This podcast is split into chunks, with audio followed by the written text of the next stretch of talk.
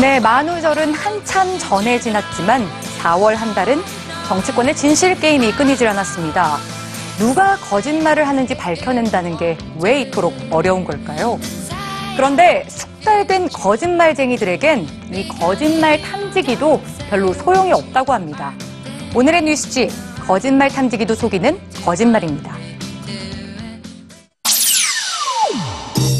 거짓말을 하는 보통의 사람들은 얼굴이 빨개지고 심장이 두근거리며 눈 깜빡임도 빨라집니다. 나도 모르게 상대를 흘끔 쳐다보거나 코에 손이 가기도 하죠. 아드레날린 분비로 모세혈관이 확장돼 코가 가렵다는 느낌을 받기 때문입니다.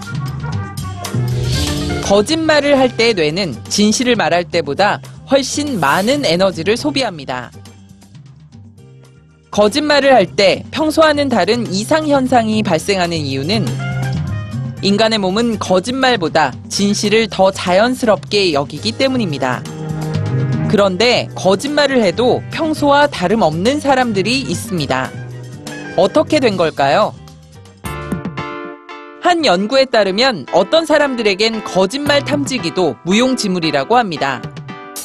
신체의 이상 현상과 함께 거짓말을 할 때 말의 속도는 미묘하게 느려지지만 어떤 사람들은 진실을 말할 때와 아무런 차이 없이 거짓말을 할 수 있기 때문이죠. 거짓말 탐지기도 속이는 능력을 갖게 된 데는 딱 하나의 이유가 있습니다. 반복적인 거짓말입니다.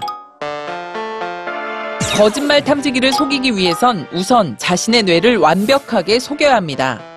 반복된 거짓말을 통해 뇌는 실제로 일어나지 않은 일에 대해 마치 일어난 것처럼 거짓 기억을 만들어냅니다. 만들어진 기억 덕분에 자신의 거짓말을 심지어 진실로 믿게 되죠.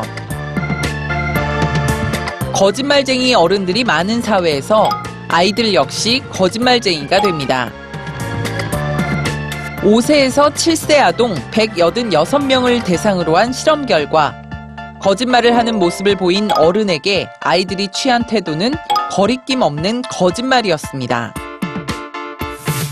아이들은 거짓말쟁이로 판명난 어른에겐 진실을 말할 필요가 없다고 생각한다는 게 전문가의 분석입니다.